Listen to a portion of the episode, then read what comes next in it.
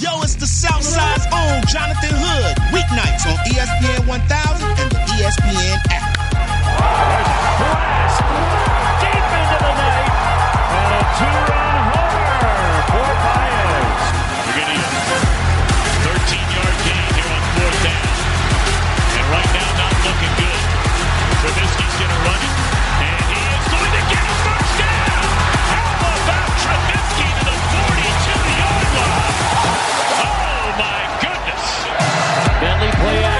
action. Jake Bentley chase and drop to the 15-yard line.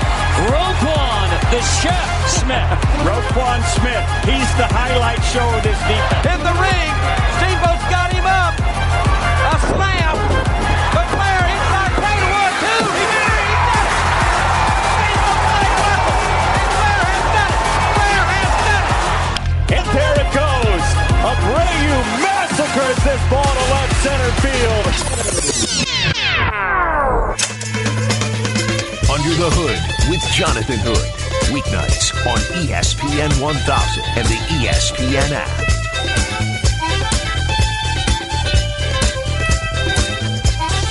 Number two, it's Under the Hood on ESPN 1000 and the ESPN app. I'm Chris Bleck along with Adam Abdalla sitting in for Jonathan Hood tonight.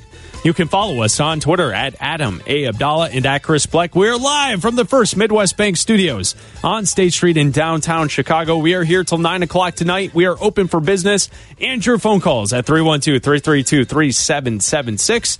We will also get back to you on Twitter throughout the show, so tweet us. We will get back to you throughout the show. Lots to do this hour, Abdalla. We will preview the college football weekend right here. We'll hear from Jason Fitz from ESPN. We'll hear from the head coach of the Minnesota Golden Gophers who won last night. Barely. Uh, PJ Fleck, he will join us in a couple of minutes. We will also hear from Dan Rubenstein from the Solid Verbal podcast.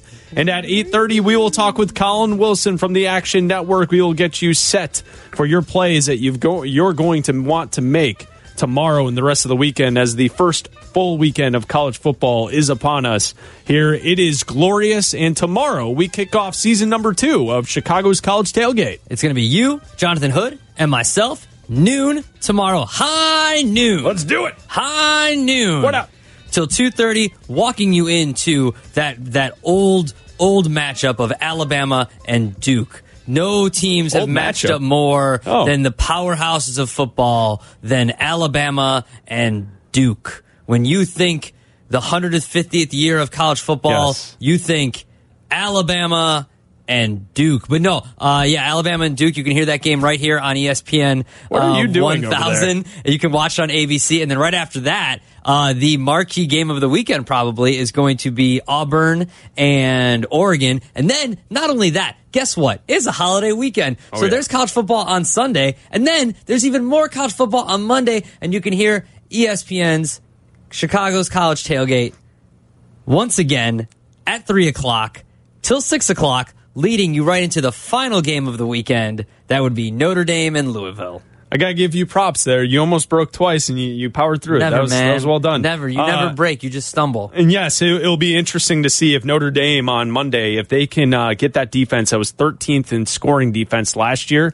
back to that point because the defense really carried the way. And then we'll see if Ian Book uh, improves again for Chip Kelly, I mean, for Brian Kelly and the Notre Dame Fighting Chip Irish. Chip Kelly's got his own Uh, problems, Yeah, he certainly does. Uh, uh, tough schedule for Notre Dame this season. They have a few tough road games at Michigan, at Georgia, at Stanford at the end of the season, at Louisville to kick things off on Monday. The coverage starts at 3 o'clock. Jonathan Hood, Chris Bleck, Am Abdalla, Chicago's College Tailgate. Mm-hmm. So we'll have a full Notre Dame pregame show on Monday's show. And tomorrow we will talk a lot about Northwestern and Stanford, one of the games that you didn't mention uh, in your long intro about the, the college football weekend. I mean, this is a huge spot for Northwestern going out west, playing Stanford. Right now, Stanford is a six point favorite in this matchup from Caesars in Las Vegas. Three o'clock game on Fox.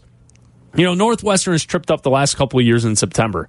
This year, September is very difficult for the Wildcats. They improved and bounced back last year. They get to the title game, the Big Ten title game, and it's going to be interesting to see if Coach Fitz and the Cats can figure this out, actually get a good quarterback in there, And if they can take down Stanford, which is a smart team, and I'm not just saying that because the school is smart, but like really, Northwestern Stanford, both of their brands of football is, is pretty smart styles of football. And, and, David Shaw is one of the best coaches in all of college football. Take the under in that game. Yeah, the problem with Northwestern's schedule, Chris, is six out of their first seven games are against ranked opponents. So they get Stanford, then they get UNLV. Remember, they lost week two of the season last year. And then you've got Michigan State, Wisconsin, Nebraska, and then you end with Ohio State. Granted, it's a home game, but you get the buy in between. But ultimately, that's and then you have Iowa as well. That's a lot of ranked opponents. That's a ton of ranked opponents in this schedule. I just don't. Northwestern's always going to have the defense. That defense is always going to play tough. Betters traditionally like Pat Fitzgerald because he always plays games close. He's always in every game. He's going to be in that Ohio, the fifth ranked Ohio State game. He's going to be in the game against Iowa the week after that. He, they're going to be in most of these games because of their defense. I just don't know how they're going to score the football. I don't see because especially against the, the defense that they're playing, Ohio State's going to be better on defense. They were porous at times. You could get. Remember, we saw Ohio State last year how they would go out to a big lead. They'd be up twenty one. They'd be up thirty five, and then all of a sudden teams would start to creep back in late in games. Michigan State's going to have a tough nose defense. They're uh, up twenty five to seven against Tulsa right now in their opener. Wisconsin's going to have a better defense. Nebraska's going to have a good defense. All these teams have good defenses. I don't know if the offense can keep up with these other teams' offense, though. Some of the numbers on Northwestern last year, they were 100th in the country in points per game, 24.2 points per game. They were 120th rushing the football last year on offense, and they were the 59th passing team in college football. Last year, like Abdalla said, they were seven and six against the spread, and they're four and one against top twenty-five teams against the spread. So betters do like the Wildcats because they keep games close. But if you are a Northwestern fan and you want wins over losses, sometimes even though keeping it close is great for those trying to make money, uh, Northwestern usually finds a way to lose some of these close games as well. So we'll see if Northwestern tough game to start the season, and then hopefully they don't trip up early in September here as we kick off the college football season. Mm-hmm. Earlier this week, Abdalla and I got a chance to talk with Jason Fitz from ESPN to preview the college football season. Is this the year that Jim Harbaugh finally takes Michigan to a college football playoff? I don't think so. You know, and, I want I want to think so because it'd be great for college football. You know, but but ultimately, Clemson's got a cakewalk schedule. Clemson's just going to be able to moonwalk in. They're barely even going to have to sleep, and they'll get into the playoff. That one's pretty easy. Alabama's got a little bit tougher road. So if, if we know those two play, those two spots are set, Michigan is going to have to do what they haven't done before, which is beat all of the teams in their conference that they just can't seem to get beat. You know, and even when they do that, it's still going to have to be prevalent. Oklahoma is going to be a very good football team, and Jalen Hurts is going to step in and be yet another big quarterback. And there are a lot. There's a lot of attention on the quarterback play in the Pac-12. Like, there's going to be better teams this year than we expect. So you'd be asking Michigan to not only run away with the Big Ten, but also to be stand out better than everybody else. That's asking a lot out of Jim Harbaugh, considering he just hasn't done it. And when he doesn't do it this year, there's going to be a very fair question about what reasonable expectations should be for Harbaugh moving forward. Jason Fitz joining Chris Bleck and Am Abdalla here on ESPN 1000 and the ESPN app. Notre Dame last year, they lost to Clemson. Clemson rolled over them, uh, but they returned their quarterback, Ian Book. What do you think of the Fighting Irish heading into this season? You know, I, I get the opportunity to work with Mike Golic Jr. a lot, and he's been really honest and open about the fact that not only is this Notre Dame team probably a little less talented top to bottom than last year's, but more so the fact that they got rolled again in the playoffs is significant because this isn't a team that gets the benefit of the doubt from a conference championship. They don't get the benefit of the doubt anymore because now twice they've been rolled in the playoff when they actually have to play the best of the best from the rest. So uh, I, I think the committee and themselves are going to have a hard time separating this year's Notre Dame from what they've seen in the past, and that's going to keep them out of the playoff. We keep mentioning Clemson and Alabama. Is Georgia not getting enough respect from people? You are so right about that. And look, Georgia's got to win one game. I mean, ultimately, I know we know Georgia's got to get their way through the East. Florida's going to be better. I understand all of that. D'Andre Swift is going to be a spectacular player. I mean, a spectacular player this year. And he's going to come in and crush it at the running back position for Georgia. Georgia is capable of beating Bama. They just got to find a way to get it done. And if they get it done, that again, these are the things that Harbaugh is scared of because my God, if Georgia turns around and beats Bama in the SEC championship game, do we really think that we won't just have two SEC teams in the playoff? I mean, That's I don't think that's unrealistic, and Georgia can absolutely do it. It's just hard to bet against Bama because let's face it, if any of us today had to bet our house, Bama or Georgia, we're all going Bama, right? Like that's just the way the, the odds always play. Yeah, is uh, this finally the year that Texas is back? Is this finally the year that Texas is back in the conversation for a championship? I, I, I guess you know it, it's funny. Like I should be more passionate about Texas because my God, Ehlinger can play, right? And we know they've got they've got the ability. Tom Herman has turned them around far quicker than any of us thought that he would be able to. But man, there's just sort of this this moment for me where I, I don't know. I, I just haven't bought in 100, percent and, and I think Oklahoma is still a better football team. So you know, it, it's going to be a it's going to be a dogfight between them, but I still think Oklahoma is a better football team. But to, besides the top teams that we've mentioned, what's the one team that you're most looking forward to watch this season? I think Oregon has a ton to prove. Like Justin Herbert would have been the top overall quarterback to a lot of people and some people think he still has a shot of being the second overall quarterback because we all know that's going to be Tua in the next draft. Uh, Oregon's got a lot to prove, uh, and I think Oregon also has a lot of talent that can put up a bunch of points.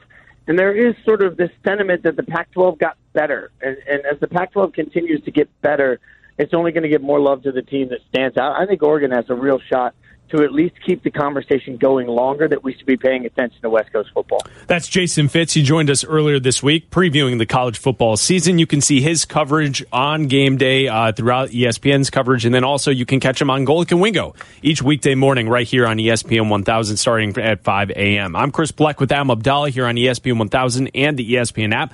Last night in the Big Ten, Abdalla, uh, Minnesota, they win a close one to South Dakota State. 28 to 21. Uh, I was not happy with this situation because I had money on Minnesota to cover by more oh. than the eight and a half, uh, and they they did not because they only won by seven. And the 14 points in the third quarter by the Jackrabbits of South Dakota State really uh, got to me. Uh, but uh, PJ Fleck in year three. Uh, at Minnesota, trying to figure it out and put things together as the Golden Gophers. Can he row the boat up there in Minnesota? You and I at the Final Four got a chance to talk with PJ Fleck. Did. Here's PJ Fleck at the Final Four. And, and when we started the conversation, uh, I asked him how great was it that the Final Four was in Minneapolis, hometown for the University of Minnesota.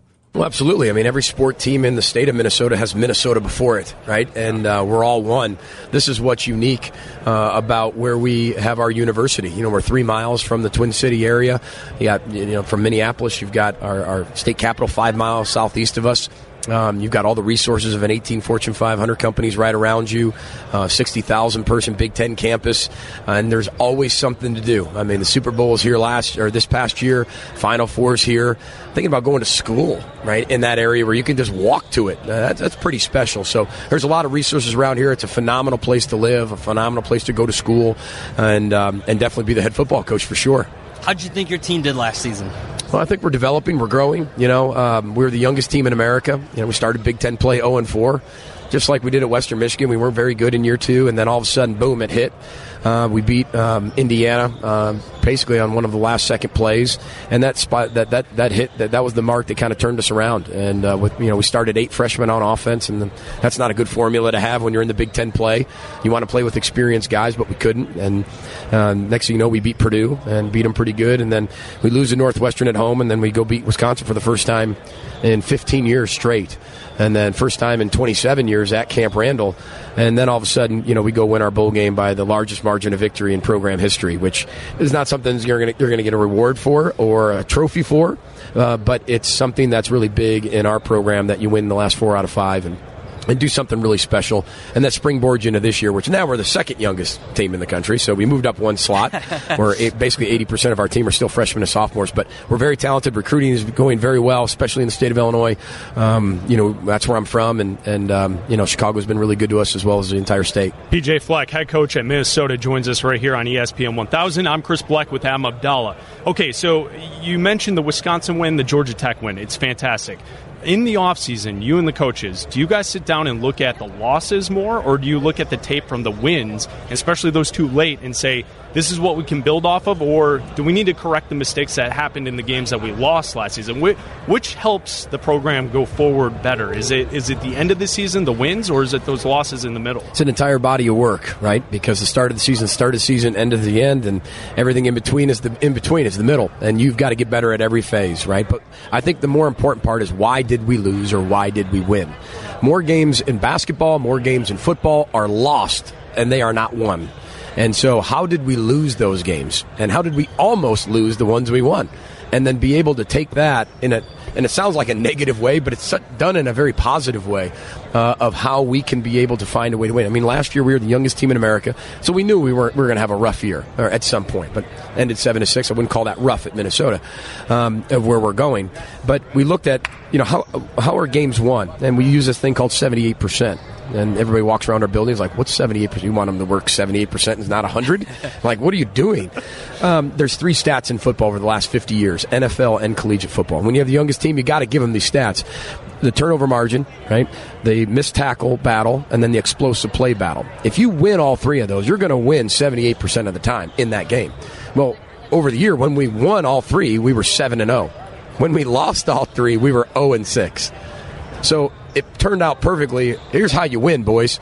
It doesn't matter about this, this, this, and this, but these are the things directly tied to winning. So let's focus on how we can get these things better, right? Whether it's, it's simple, comes back to blocking and tackling and ball security, and that's what football's about. So you're here for the Final Four. Obviously, there's more than four to get to four. In college football, there's only four. Do you Right. think that they should go to a bigger playoff format? Well, I think that's one of the questions that everybody's asking. I'm one of those people that think if, if, if it's not broke, don't fix it. No, no, break it. And then if it comes back the way it needs to come back and it's the same, then at least you broke it to find out if it need fixing. And I think that's what we're doing. I, I think that's what the NCAA is doing right now. They're, they're open to a lot of things to hear, but um, I like the way it is. I really do. And I'm even a guy that comes from the group of five. Um, I like the way it is. I even said when we were 13 to 0 at Western Michigan, we didn't deserve to be in the national championship based on our, our schedule um, going through. And I, I think playing in a Power Five schedule is a little bit different uh, week in and week out. Uh, but again, I I think at some point it probably will change. But the Final Four has been the Final Four for a long time. And uh, there's a lot of people who maybe want to see that expand or see more teams enter. But now we're talking about with football, that's another week. That's another class conflict.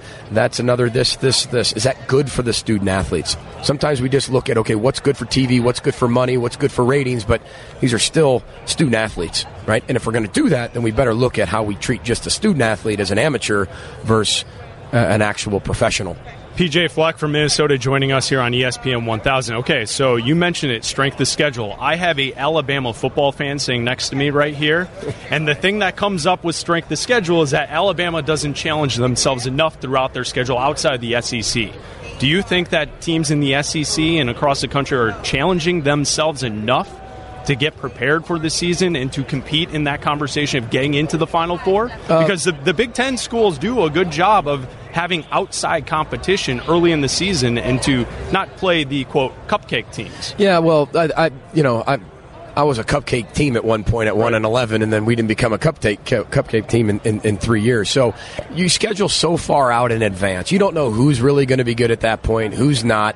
Um, but I'm a huge advocate of everybody being on the same level of nine game conference schedule. I'm a huge advocate of that. We talk about non conference, we talk about scheduling this person, that person. If we go to nine games, I think it solves a lot of issues because you can compare apples to apples. I think sometimes right now we're comparing apples to oranges. Um, and I, I don't know if that's necessarily fair. Do I think one game in conference can make a difference? Yes, because there's your extra game that you're talking about. But um, but whatever rules there are, people are always going to tip those scales to hopefully favor them the best they possibly can. If you're going to play a big time game against a big time opponent out of conference, you see it. It's usually at the beginning of the year, right? Because teams feel they can recover at the end enough with the body of work to still get in. You rarely see that at the end of the year. So, um, but again, I'm a huge advocate of nine games. I just think to be able to put people in a playoff where it's selected uh, and it's the best four teams. It's not ranked one through four. It's the four best teams, um, and then you're talking about conference champions, not conference champions. I think nine games would clear it up. It's cleared it up a lot in the Big Ten. I think uh, with the nine games. We're obviously on in Chicago. What's it like recruiting in the Midwest and trying to bring those kids to Minnesota? Well, you know, we're, we are in the Midwest, and that's where we're going to focus. The first and foremost is the Midwest, and so uh, you know, I'm from Chicago. I'm from Illinois. We focus a lot in that area, but we like to look at also the eight-hour radius around the Twin City area, and then we'll go national for who we need to go national with. But um, it's a huge part of our lifeline. It's a huge part of what we do, we've got so many Midwest kids on our uh, on our football team, and uh, we're proud of that. Coach, thanks for joining us. We really appreciate it. Yeah, I appreciate you guys. Row the boat, Ski-U-Mah. Go Gophers. Thanks a lot. Roll That's Tide. PJ Fleck, Minnesota head coach. We talked to him at the Final Four. Chris Bleck and Adam Abdalla here on ESPN 1000 and the ESPN app. We were up in Minnesota. We got a chance to talk with PJ Fleck. He wins the last night, so we replayed here on ESPN 1000. Abdalla, let me ask you this question. Uh, the Big Ten Network tweeted this out earlier today. Which Big Ten player has the best chance to win the Heisman Trophy? They put a poll out there, and here are the options they give Adrian Martinez from Nebraska, the quarterback, Shea Patterson, the quarterback from Michigan, Justin Fields, the quarterback from Ohio State, and Jonathan Taylor, the running back from Wisconsin. I think that Jonathan Taylor is going to be the uh, most electrifying and best player at his position. So it's probably going to be him because there are too many other quarterbacks that are better than Michigan's quarterback and then and Justin Fields from Ohio State and Shea Patterson and Justin Fields. So I think it's Jonathan Taylor Thomas for sure. Uh, right now, Wisconsin about 10 seconds till uh, halftime in their game against South Florida tonight. The 19th ranked Badgers are up 21 nothing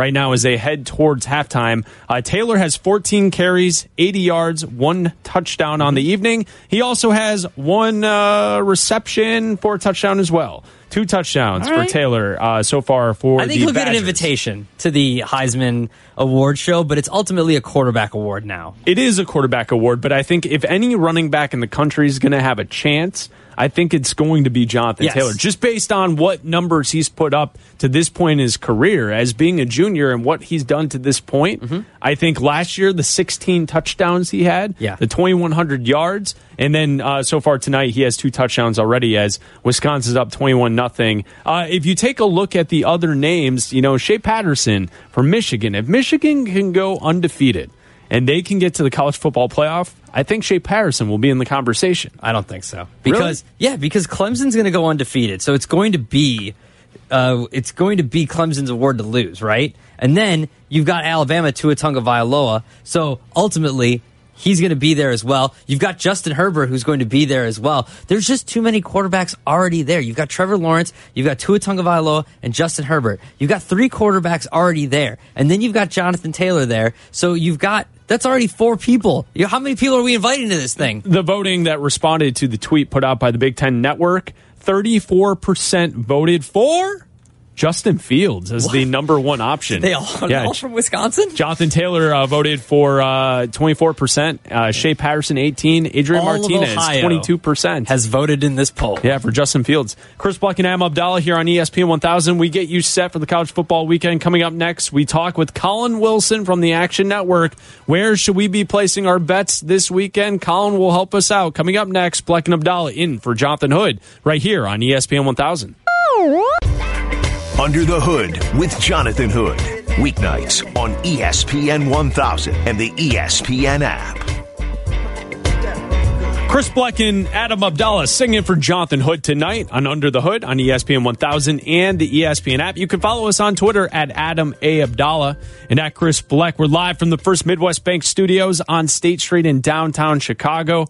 Abdalla, tomorrow we kick off Chicago's college tailgate, noon. Tomorrow we will talk college football with you. And, and here's the best part of the show it's really just three friends hanging out on a Saturday.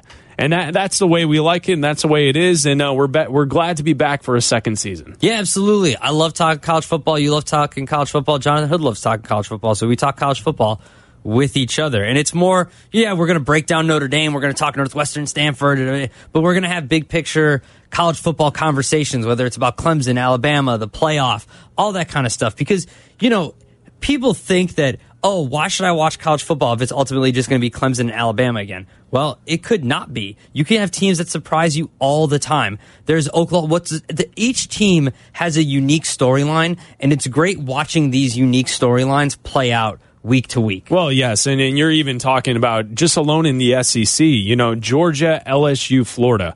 Those three teams have the ability to get to a college football playoff. Will they? I don't know. Uh, but I think along the way we will find out. Obviously, Georgia and Florida will play each other, so one of those teams will knock the other one out. That's the intrigue, and that's why we appreciate and love college football so much. And you know, tomorrow we get the the games um, on ESPN 1000. You'll hear Duke and Alabama.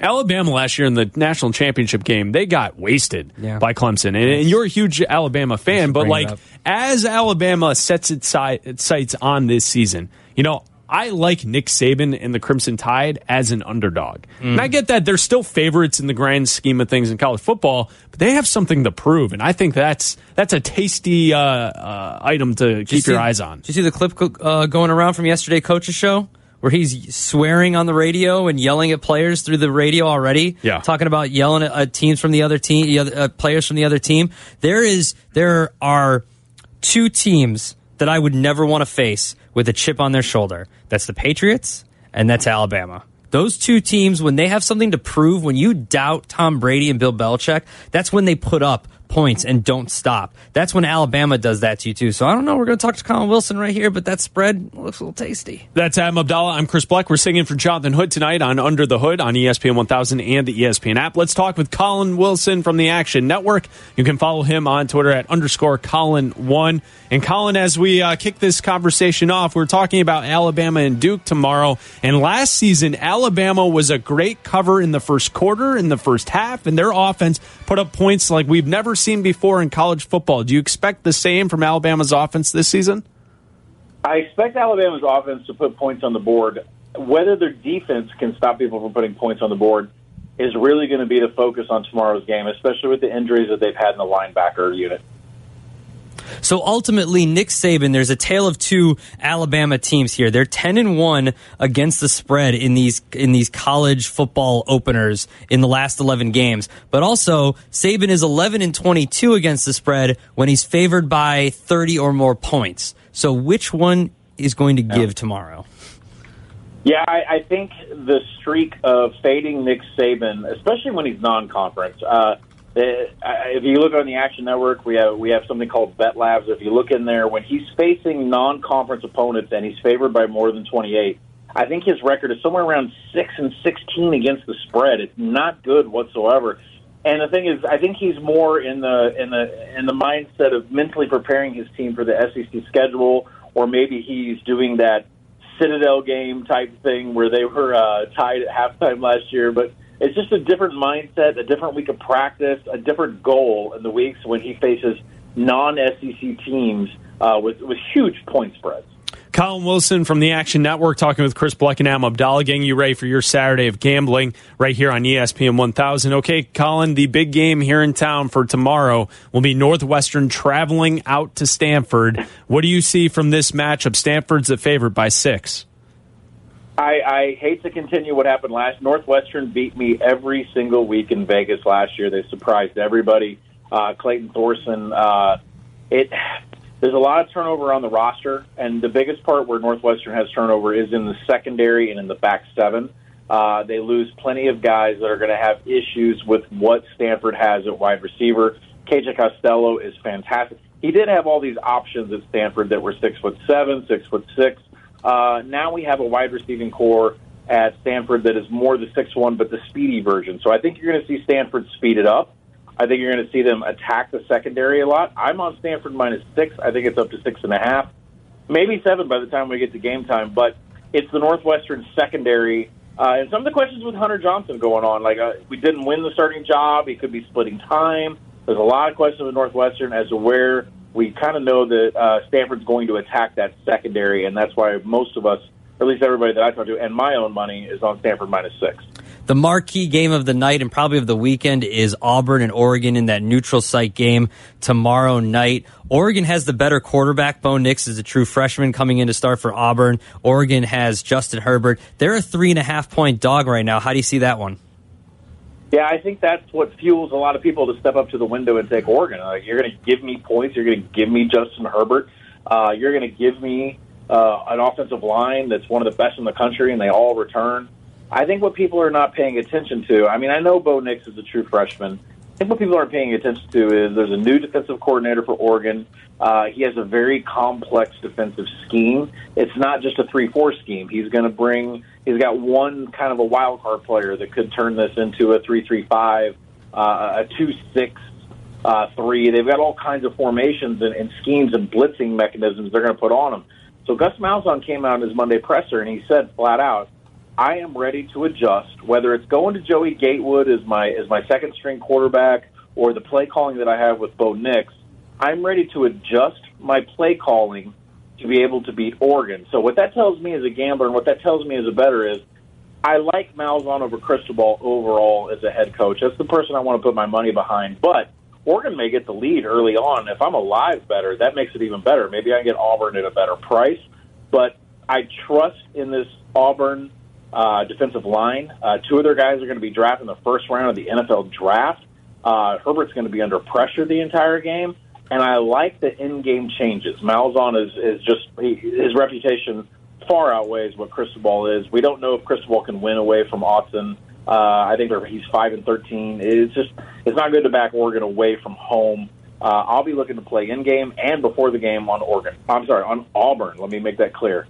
Fading Oregon. Auburn's the pick. Got it. Collin Wilson from the Action Yeah. Network with Chris Bleck and Am Abdalla here on ESPN 1000 and the ESPN app. Early game on ESPN, uh, Nebraska and South Alabama. Nebraska is the favorite by 36. A lot of people, Collin, are looking at Nebraska to, to kind of rise up in the Big Ten West. Do you like Nebraska coming into this season?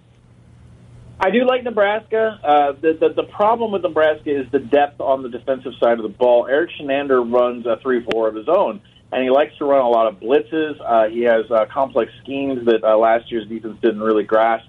Uh, I, I like what they have on the defensive side of the ball, but everybody that's a Nebraska fan, they will admit to you, we are a little thin at linebacker. We are a little thin in the in the secondary. If they take any injuries whatsoever in those key areas, uh, they're going to be in trouble on defense. And you know that I mean, if those happen before, say Ohio State comes to town, that's going to be a real problem. Do I like them to win the division? I don't. I'm actually watching Wisconsin right now, uh, and I'm watching Jonathan Taylor just run crazy on South Florida. And Jack Coan is looking okay at quarterback. He's looking at least you know decent at quarterback. Uh, you know, I, they have the depth and they have it in the trenches to actually win the division. I love Nebraska. I think next year is not where we look at them to win the Big Ten. We look at them to win the national championship. But this year, the depth on the defensive side, specifically in the back seven, is what scares me with Nebraska. There are certain things that I love to bet on, regardless of the teams, regardless of what's going on. It's it's late night overs, and I'm going to talk about the two Oklahomas. So tonight you've got Oklahoma State and Oregon State. The total in that game is 74, and then on Sunday night you've got Houston and Oklahoma. The total in that game is 80. Convince me to not bet those overs. But it's hard because I've been trying to convince myself, right? it's just fun, right? Yeah, it is. Yeah, I I mean, I, I love it. So let me say this. So my projections for as far as as far as totals for the game, when I came up with an Oregon State and Oklahoma State projection, it came out to 57. That is way short of where the market is, hanging around 71, 72. But you know, you have to realize if you look a little bit deeper that Oregon State can actually run the ball. They're one of the most effective uh, rushing units in the nation, and Oklahoma State has a smoking crater. Is their terrible front seven as far as rushing defense? They can't tackle anybody, so that's a problem. On the flip side of the ball, the Pokes went out and got Princeton's offensive coordinator Sean Gleeson. If you don't know, on an FCS level, he averaged 47 points per game last year. He's been brought in to complement Gundy and Gundy's offense. So I can't talk you into an under tonight. That's going to be a game where I just sit back and watch, make notes for the rest of the season. The Oklahoma Houston one, I think I can talk you into an under. I'm looking at 80s across the board.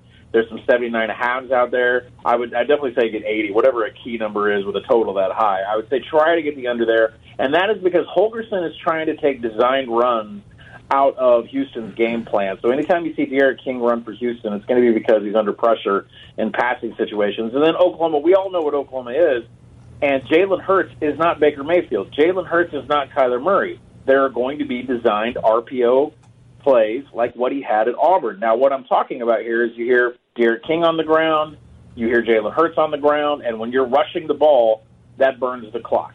So I do like the under. I project that game out about 74. But if you can get under 80, I think it's good to go. Now hold on to you know put a seatbelt on because it's it's going to be fast. But I do like the under in the Oklahoma game more than I do the Oklahoma State. Collin Wilson from the Action Network talking with Chris Bleck and Adam Abdalla here on ESPN 1000 and the ESPN app. You know, we know how it goes for the first weekend of college football usually. There are heavy favorites going against teams that have no shot. Is there a team that you look at and you say that point spread and that underdog is definitely going to catch the the favorite, the heavy favorite tomorrow that, that we have, you know, either a Michigan or whoever you have, uh, a team that's favored by a lot of points, and you're looking at and say uh, the the teams are actually closer than than people think. I think there's two games, and I'll be brief. Uh, there's two games. well, hopefully we get a soundbite out of this. But there's two games I think we really need to watch. Georgia State is plus 26 at Tennessee. Uh, Tennessee has taken a lot of hits in their secondary, and Georgia State's strength is their quarterback and all the targets they return in their wide receiver unit. So watch out for that game. By the way, the head coach of Georgia State, the offensive coordinator at Georgia State, they're back together again, working together. That's the same combination when Appalachian State went up to Michigan and beat them uh, uh, long ago. It's the same coaching staff. They know how to go into a big, big arena and get it done. So keep your eye on Georgia State tomorrow at 26. And then I'm just going to say, if Ohio State can't figure out how to stop explosive plays, Lane Kiffin is coming to town with an offense that can have explosive plays. So I know that spread is 27 half, but you want two huge dogs that may give a little bit of a scare. I would go with the Owls. I would look at the Panthers of Georgia State. See, you found my other thing that I love to bet on. It's Lane Yes, Kiffin. I yes. love betting on Lane Kiffin.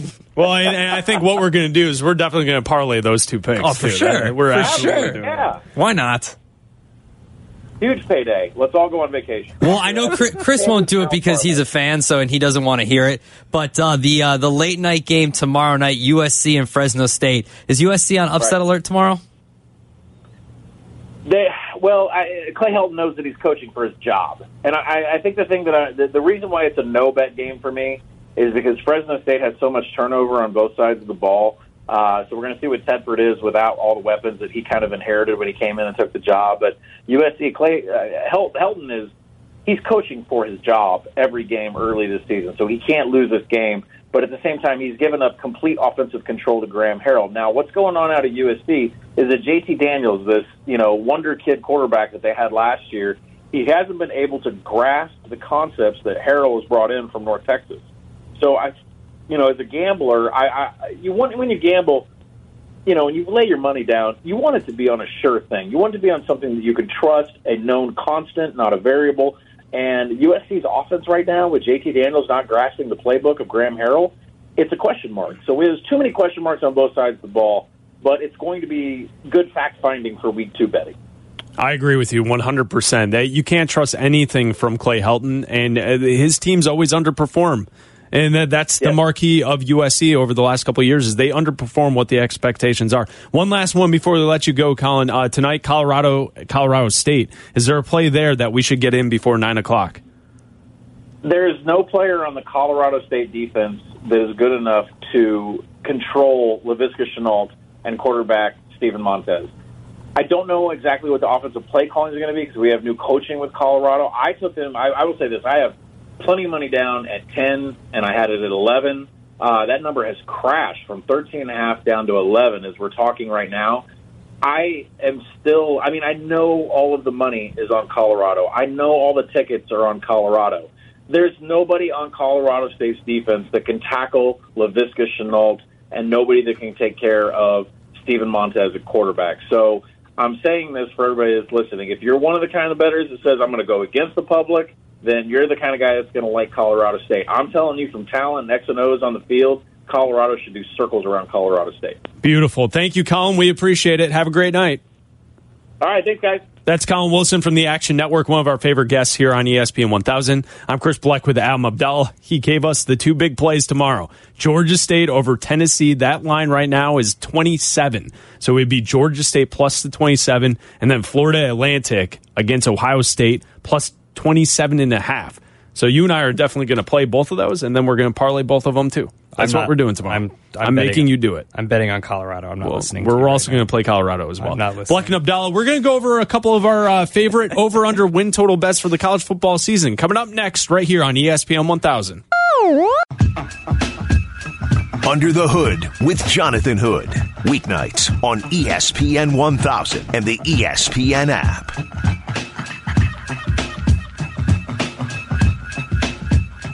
Chris Bleck and Am Abdalla in for Jonathan Hood tonight on Under the Hood on ESPN 1000 and the ESPN app.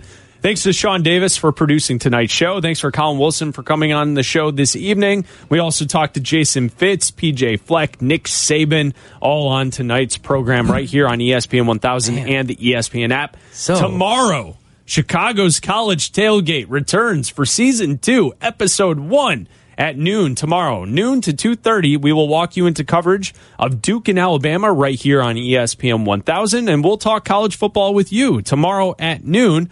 Bleck hood abdalla three friends hanging out watching college football talking college football placing bets and getting ready for the college football saturday. So this is what the studio is like after 8:45, huh? oh welcome. I'm, I'm glad you're glad you're here. It's first time in a month huh It's been longer than a month. it's a running running joke of the show Running bit. If it's Guess the first- what? if it's Guess the first time listening. folks.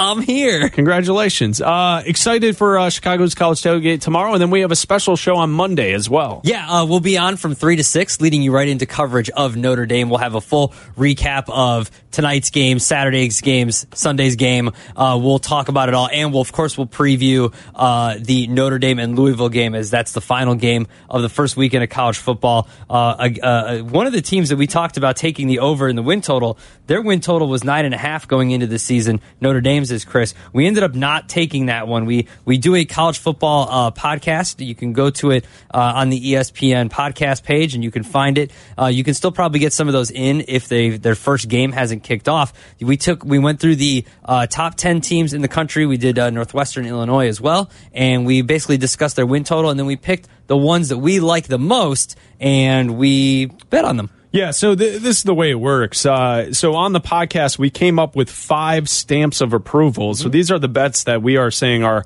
our best plays for win totals in college football this season. Um, we recorded the podcast over a week ago, so Clemson was in that category. You cannot um, bet on that anymore because they played last night. Uh, Utah was in the category as well. The over the nine and a half that was a stamped pick. They played last night. They won last night. They beat BYU. But here are the ones that we have left that you can still play for this season. Michigan, we like the nine and a half, the over for Michigan. We both said that that would be a stamp lock. Mm-hmm. We said Iowa, the seven and a half to go under, Under. and that was a stamp. That's that was plus 140 as well. yeah, so we are saying play the under for Iowa for the season that they will go under the seven and a half. And then the last stamp that we have was Iowa State. Their number in Vegas, the win total was at eight. We said play the over for Iowa State. So Iowa State over, Iowa under, and Michigan over. Those are the three that you can play. We had two others that we gave away on the podcast. That's why it pays to listen to the podcast because it came out last week and we told you about Clemson and Michigan. I also uh, spent like 10 minutes trying to convince you to take the Illinois over with me. And I'm but you don't believe it. in Lovie Smith. I don't want or his beard. And I'm telling you, they're going to win six games this year. What's funny about that is you tried to sell me on that, and then I gave you a whole bunch of extras that you weren't interested in. I I, was telling you about Minnesota over Don't the seven care. and a half, Syracuse They over the seven and a half. seven and beat a half. a jackrabbit yesterday or whatever they're Still win. called. Still win. Actually, the Illinois was, oh, the Illinois over is only at four and a half, so they only need to win five games. And I think it would be fun to play the under on West Virginia, the five and a half, because they're going to be terrible. okay, people can play it if they want. They can go with your picks if they want to. You gave them. Bleck Abdalla Hood tomorrow, Chicago's College Tailgate. We will talk to you at noon tomorrow. Have a great night.